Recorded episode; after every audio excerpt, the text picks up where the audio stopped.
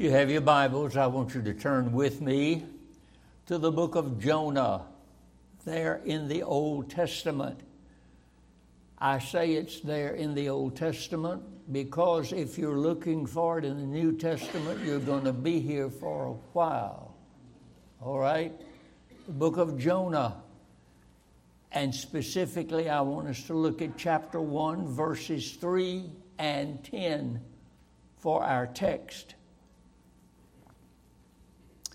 While you're turning, let me mention to you that I started this series of Jonah the last Sunday in June.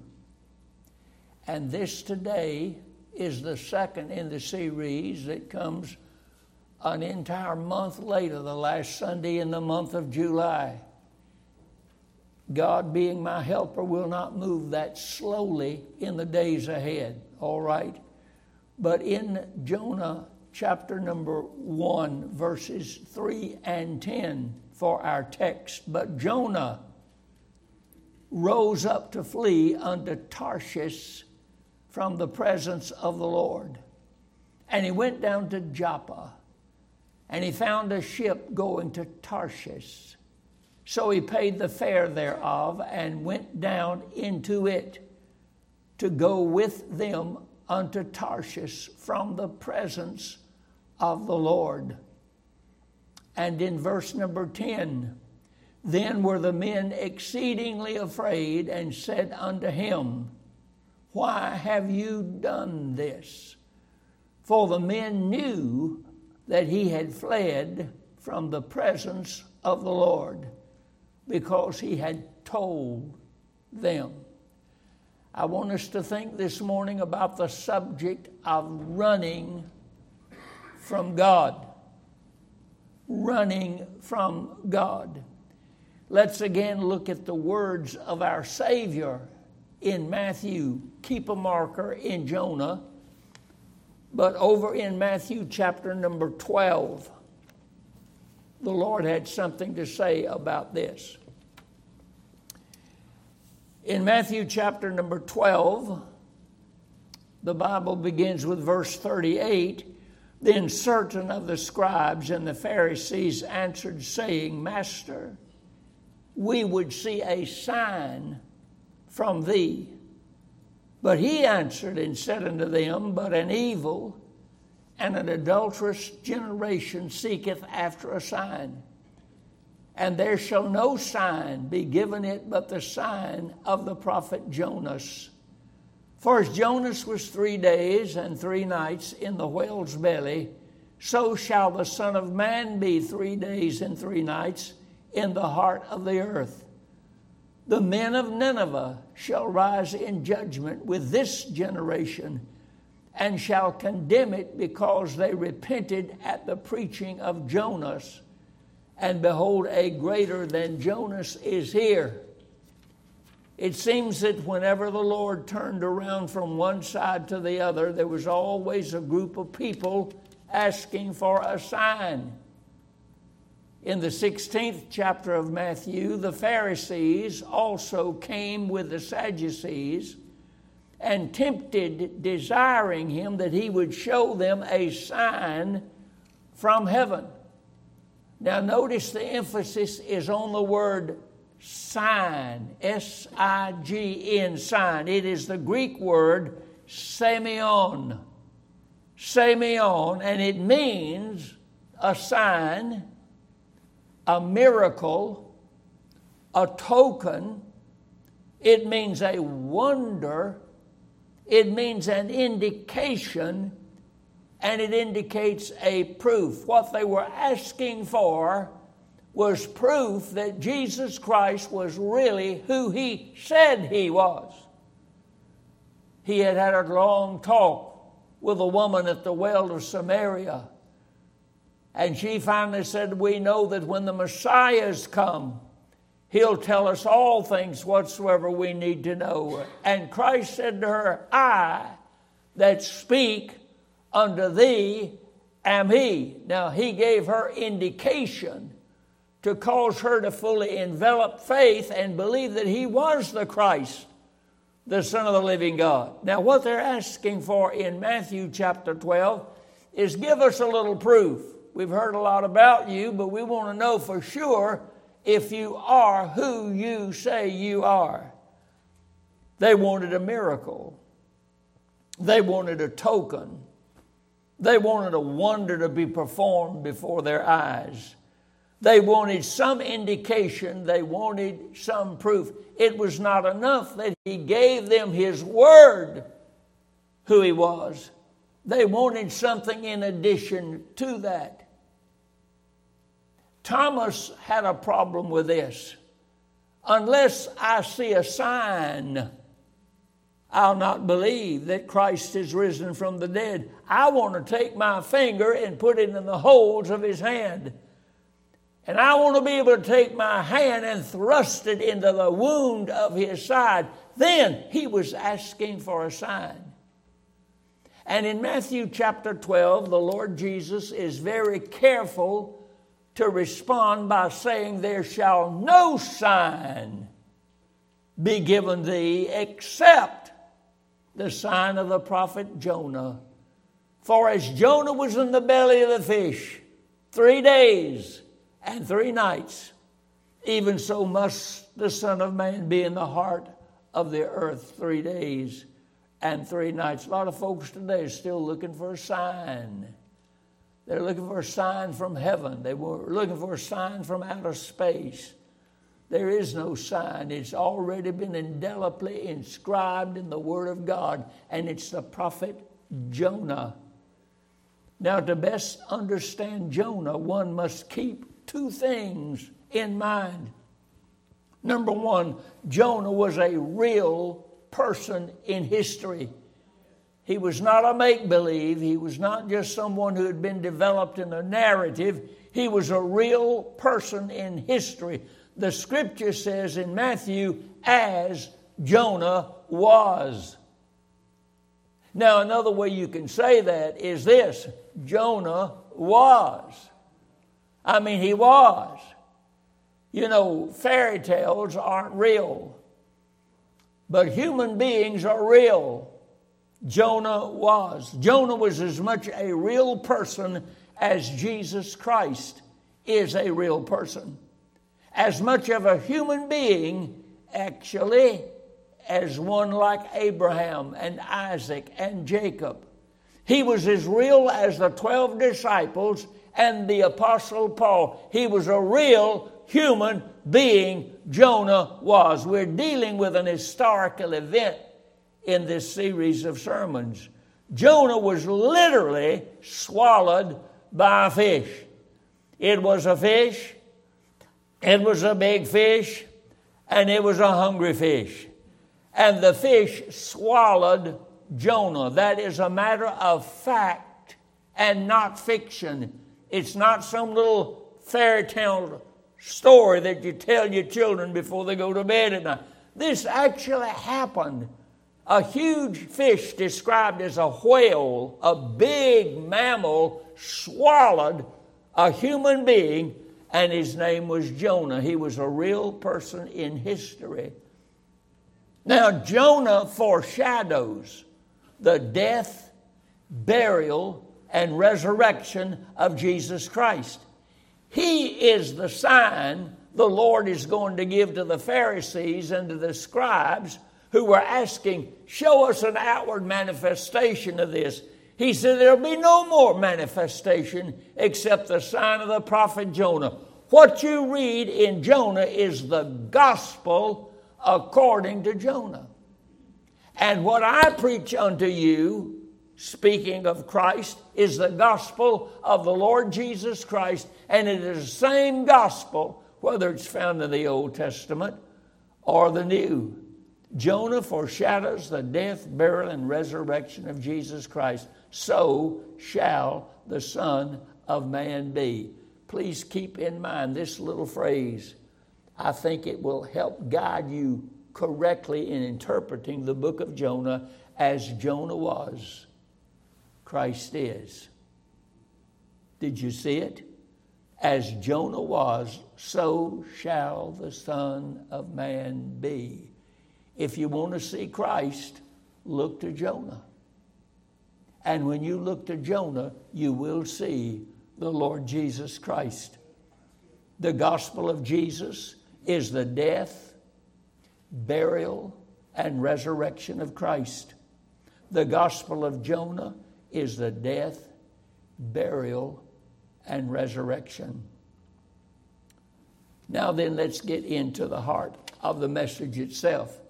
In our first message of this series, I dealt with the man Jonah and the book about a month ago, all right? I gave you a brief outline of the book, which we will be following in this study. Number one, chapter one tells us about Jonah being disobedient. He's man running from God. Chapter 2 tells us that Jonah was a man of prayer. Look at chapter 2, verse 1. Then Jonah prayed unto the Lord his God out of the fish's belly. Chapter 3 of Jonah deals with the preaching of Jonah, the man running with God. In chapter 3, verse 1, the word of the Lord came unto Jonah the second time, saying, Go to Nineveh, that great city, and preach unto it the preaching that I bid thee. And chapter 4 deals with the complaining of Jonah, man running ahead of God. Chapter 4 of Jonah, verse 1 But it displeased Jonah. What displeased Jonah?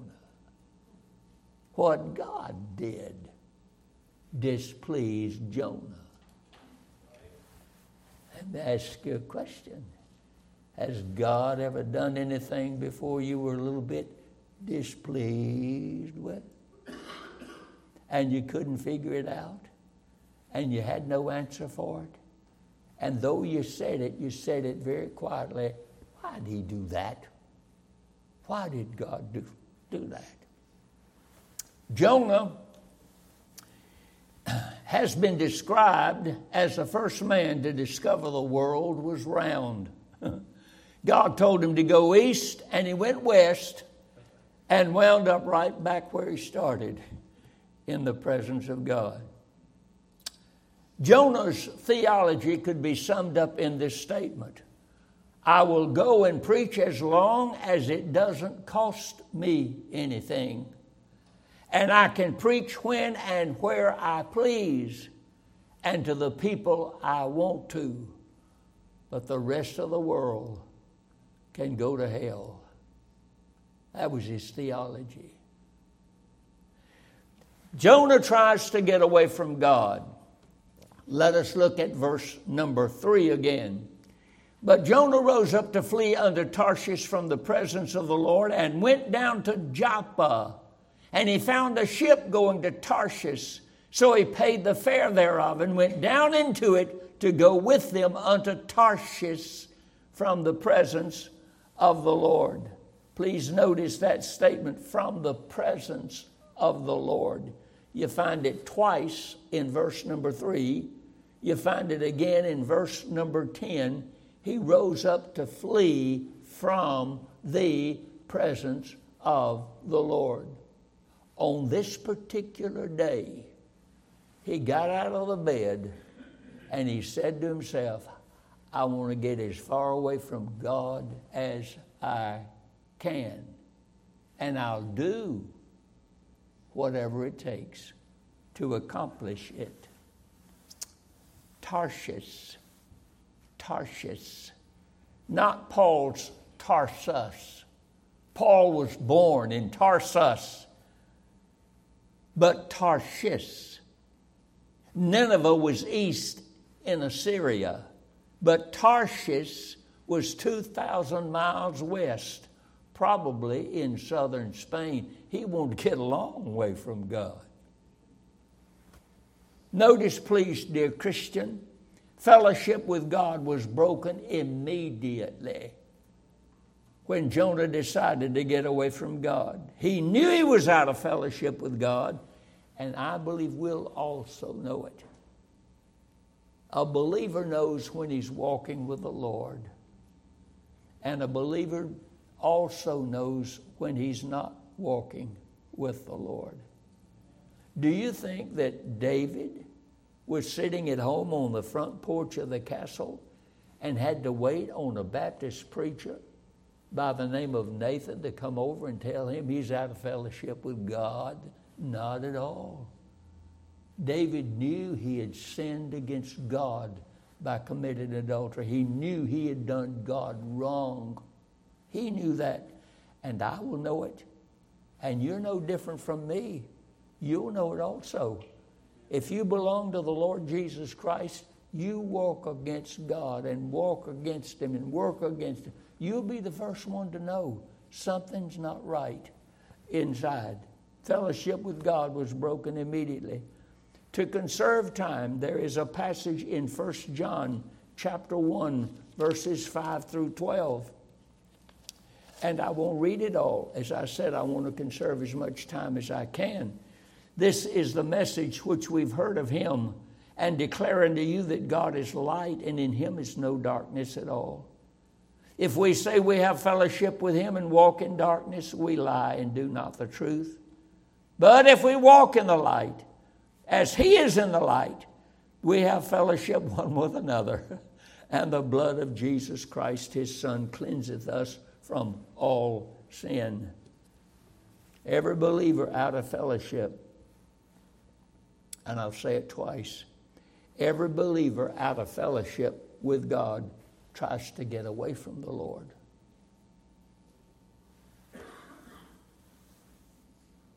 Usually, a child of God, a Christian, begins to evidence and to advertise he's not with the Lord he stops going to church.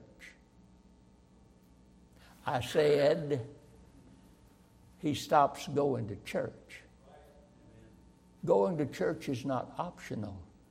It is one of the highest privileges that you and I have as children of God to meet not just with God's people, but to meet with the King Himself and praise Him and rejoice in His presence. And you put this down. Anytime you begin to think lightly of your church, most likely you think lightly of God. He stops reading his Bible. There was a time maybe that the Bible meant a great deal to you. You love to read it every day. Well, you're not reading your Bible lately. Why? You got cold, spiritually cold. And now, don't get mad and run off on me. I'm just getting started in this message this morning. He stops praying. He gets cold. He gets critical. Now, may I say unto you that sinners run from God, and the reason they run from God is out of fear. Unsaved people run from God out of fear. In Genesis 3 9 through 10, and the Lord said unto Adam, and at that point, Adam was not a saved man. Adam was unsaved and unregenerate, and he had sinned against God, and he ran from God. The Lord said unto Adam, Where are you? And he said, I heard thy voice in the garden and was afraid. I didn't want to hear God's voice any longer.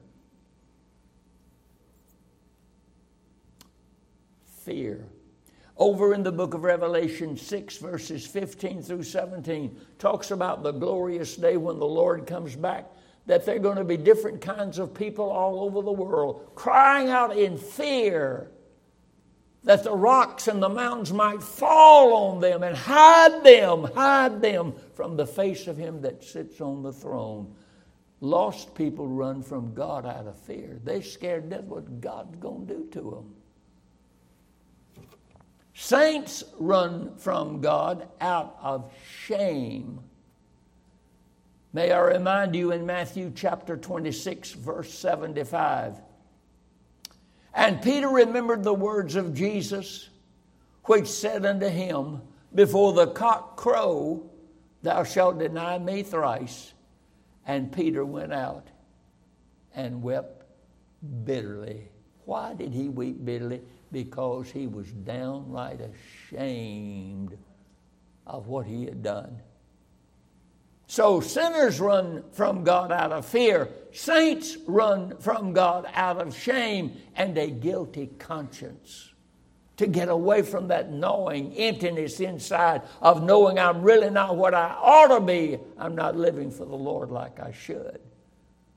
Now, there is a futility in running from God. It is described quite clearly for us in the 139th Psalm. O Lord, thou hast searched me and known me. Thou knowest my down sitting. You know my uprising. You know when I go to bed, and you know when I get up. And you understand my thought afar off. Thou compassest my path and my lying down, and art acquainted with all of my ways. God is acquainted with Dan Kozart's ways. God is acquainted with your ways and your thoughts as well. There's not a way, there's not a word in my tongue, but lo, O Lord, you know it altogether. You've beset me behind and before and laid your hand upon me. Now he comes to this conclusion such knowledge is too wonderful for me. I mean, it's high, I cannot attain unto it. Then he explains it more in detail. Whither shall I go from thy spirit? How are you going to get away from the Lord? What, what measures are you going to take to get away from the Lord? Whither shall I go from thy spirit? Whither shall I flee from thy presence? If I ascend up into heaven, thou art thou. If I make my bed in hell, thou art there.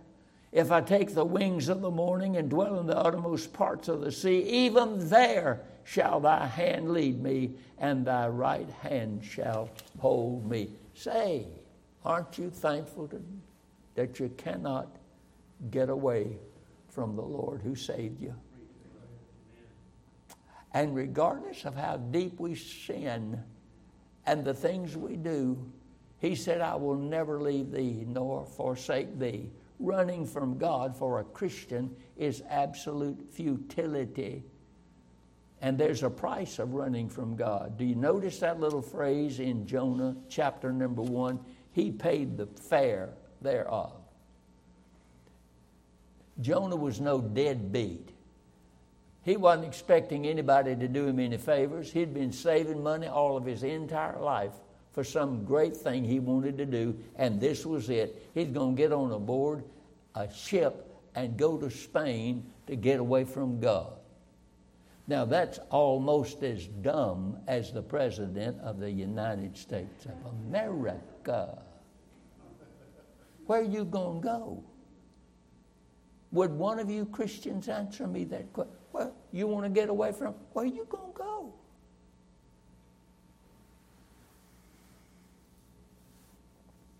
And when he started running from God, he went one direction. He went downhill all the way.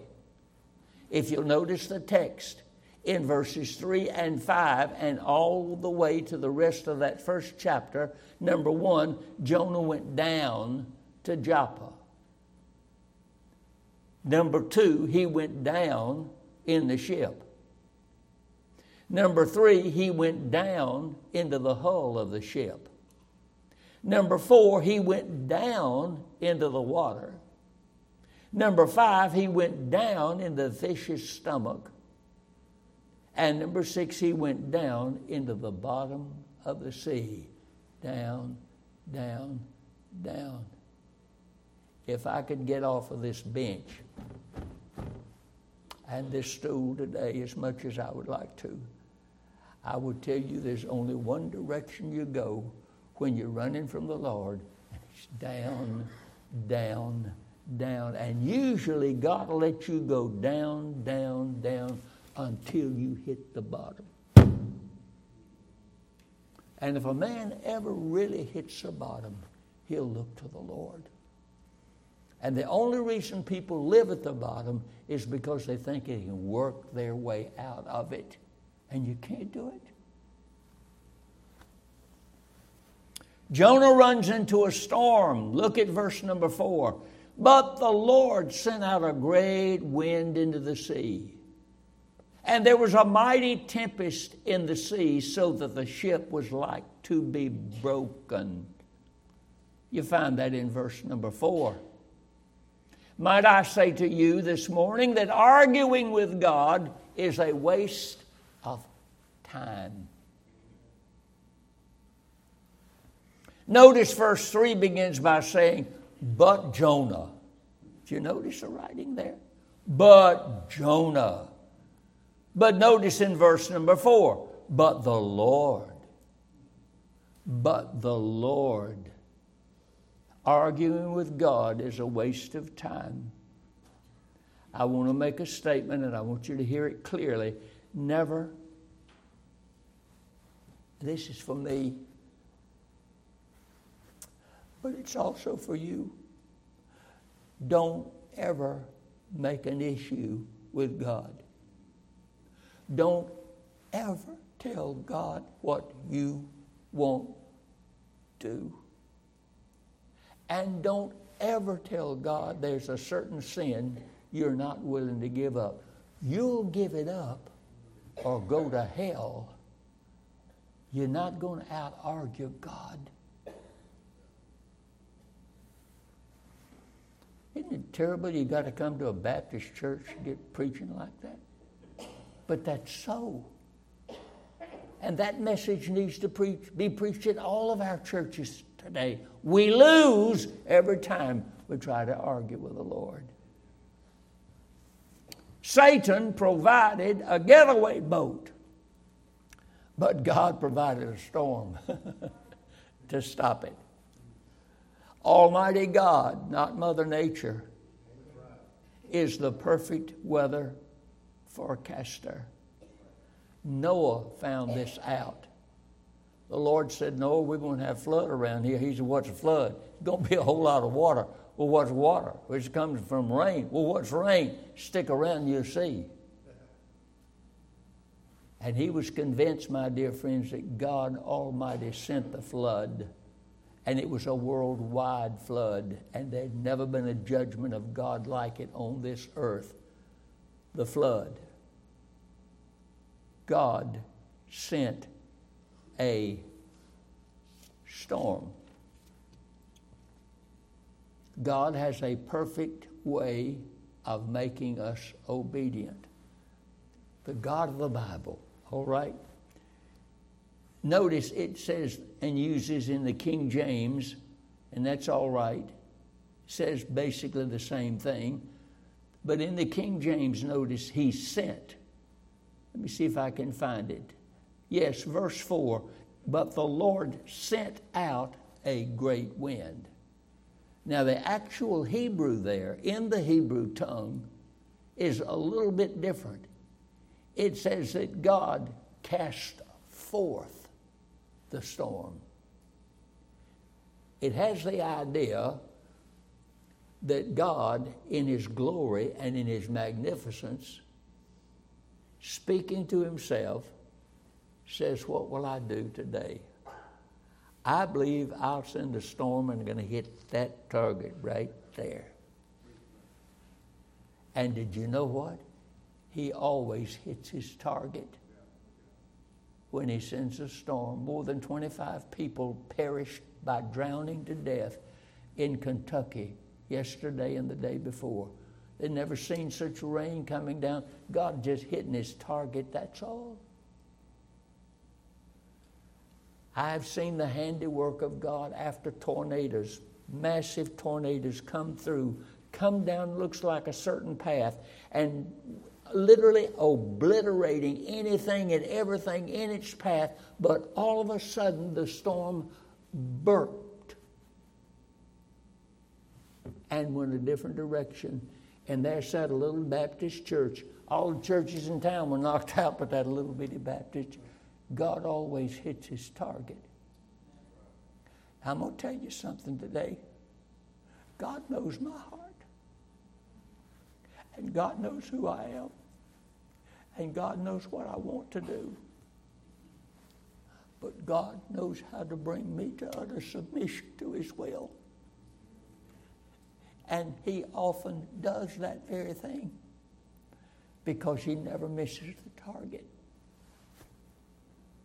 This wasn't just a general storm. I mean, this was a specific storm. Read about it. Read about it. I believe every person running from God is headed for a storm. And you may not hit it in the earlier part of your life, but it's going to come somewhere down the line, and you're going to say at that time, God knew exactly what He was doing. Let me also expand a little bit on the futility of religion. What do you suppose these mariners did? The sailors, oh, these experienced sailors. I mean, I'm telling you, nobody knew how to sail a ship like they did. I mean, they were paid professional sailors, and they didn't know beans what was going on. Let me read it for you. Then the mariners were afraid. They'd been in many storms before. Never one like this one before. The mariners were afraid and cried, Every man unto his God. And let me tell you something everybody has a God. There's no such thing as an atheist. An atheist has a God, and his mind is his God. They cried, Every man to his God, and cast forth the wares that were in the ship into the sea to lighten it of them. But Jonah was gone down in the sides of the ship, and he lay and was fast asleep. So the shipmaster came to him and said unto him, What meanest thou, old deadhead? Everybody was aboard the ship, scared to death of a life, except one fella, and that's a man running from God. He's sleeping like a baby. Why do you sleep so well? Arise, call upon your God. The reason they said that is their gods weren't working too well that day. Maybe your God can do something about this, if so be that God will think upon us that we perish not. The futility of religion. Our world is eaten up with religion. Religion. Religion never has saved anybody, it never will save anybody we sang about who does the Christ does the saving. I'm saved by His grace and by His power divine. The unsaved cry out unto their gods. What are their gods? The gods of religion. I wish I had the time. I do not, but I suggest that you study this thing out. Go to 1 Kings chapter number 18, where Elijah confronted the prophets of Baal on Mount Carmel and they believed that their gods were greater than the God that Elijah was calling upon. And Elijah said, Well, I'll tell you what you do. You call upon him, and I'll call upon him. And the one that answers is the real God. And they called upon their gods. As a matter of fact, you study the narrative on that, and they started praying about 8 o'clock in the morning and were still calling on their gods at 12 noon. Couldn't get an answer and I'll tell you actually the reason for it. But Elijah gave them the reason for it. God is busy doing something else. And after church, I'll be glad to tell you what they said their God was doing. He was using the bathroom. Now God's busy, but he's not he's not gonna stop what he's doing to hear you. I mean Elijah really got close to him, didn't he? They didn't care too much for calling him as their pastor, did they? The unsaved cried out to their gods. They tried human effort and works. There in the 18th of 1 Kings, they began to cut themselves and lacerate their flesh. And the blood began to spill. And they thought they could please their God with their blood. You know, when I was a kid, when I was a child, there's a group of people up in Tennessee, they're snake handlers. Have you ever heard of them before? They really lived. And I'm telling you, those people really did handle snakes. They believed that they could handle a snake and that snake would not bite them, that it was an evidence, it was a sign that God was with their religion. And it was a very serious bunch of people. You don't hear too much about them today. The snakes ate them all up.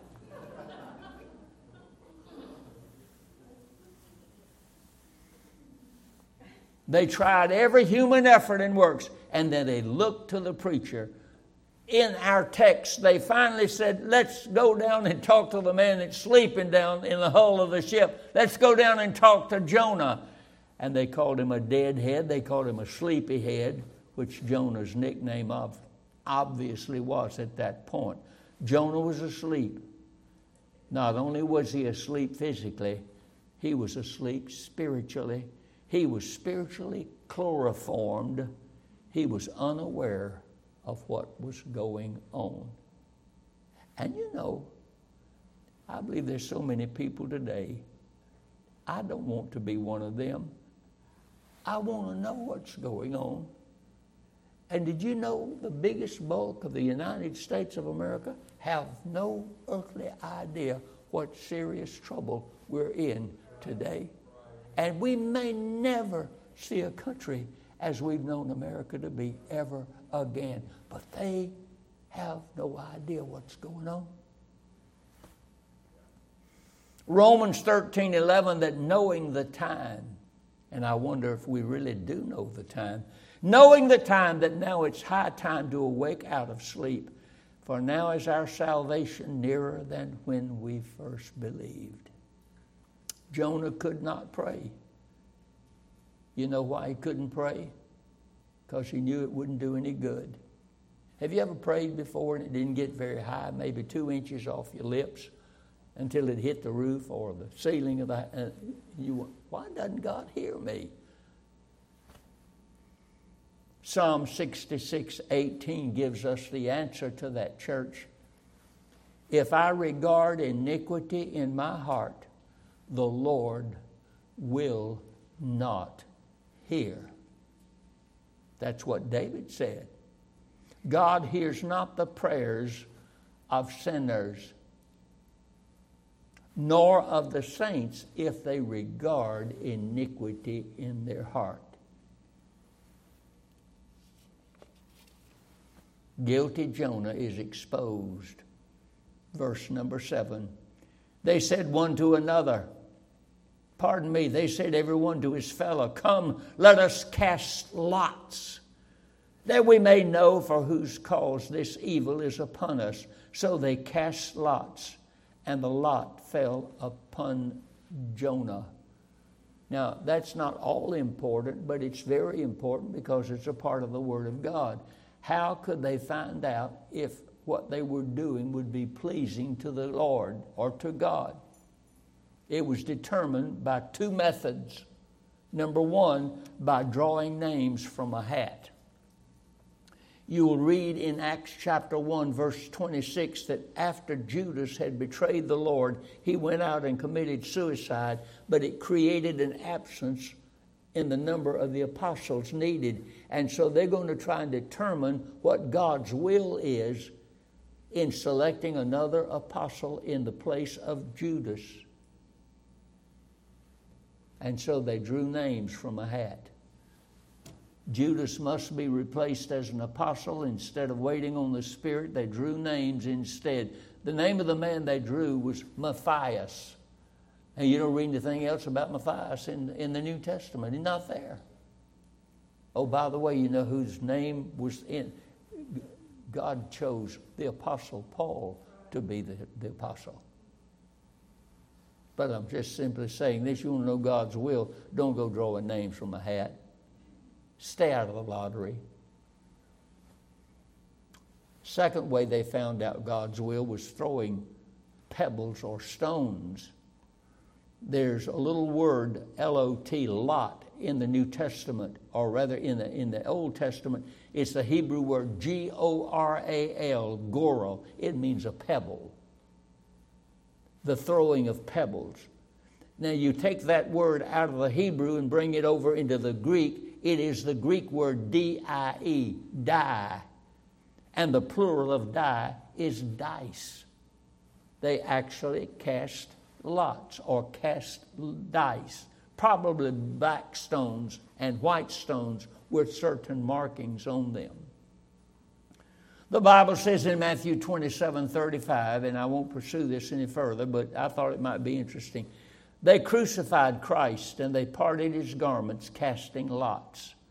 That it might be fulfilled, which was spoken by the prophet, they parted my garments among them, and upon my vesture did they cast lots, similar to casting dice. Casting lots was a way of knowing God's will. In Proverbs 16, verse number 33, the lot is cast into the lap but the whole disposing is of the Lord. Study Leviticus chapter 16, verses 7 through 11. Study Exodus chapter 28, verse number 30. The Urim, U R I M, and the Thummim, T H U M M I N. The Urim and the Thummim were probably two stones that hung on the breastplate of the high priest. And he would pray that God would light one of those stones up so he would know what decision to make. It would light, it would indicate the decision of the high priest located by the priest. May I say to you, lots are not needed today. We have the complete Word of God and we have the indwelling of the Holy Spirit. Now, all of the sailors knew who was guilty and who the guilty party was. In our next study, we'll see what they did about it. I hope you'll come back to our services next Sunday and allow us, if it please the Lord, the privilege of handling His Word and teaching His Word in the book of Jonah. You've been so kind this morning. You've listened very carefully, very attentively. I do believe that the people who know the most about the Bible in the church are the people usually who bring their Bibles and who follow along in their Bibles and who make notes in their Bibles and study the scriptures. And I encourage you to do that be more interested you are in what God says than what Dan Cozart says or any other preacher. You want to know what God says in His Word for you. Study your Bible.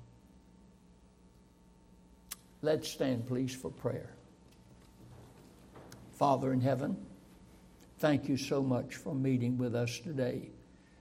And Lord, keep us as the wickedness of Jonah from trying to run away from you Oh God, there have been times when we did that very thing. And much to our defeat, oh Lord, it took such a long time for us to learn the lesson. I pray that you'll be with this church, a church that I love with all my soul and with all my heart. And I pray for our people here. And I thank you for those who are present. And we pray for those who are not present today. God, strengthen this church build this church with Bible seekers and Bible teachers and Bible students and help us to grow in grace and in the knowledge of our Lord Jesus Christ. For we ask these things in Christ's name. For his sake we pray. Amen. Brother Roger.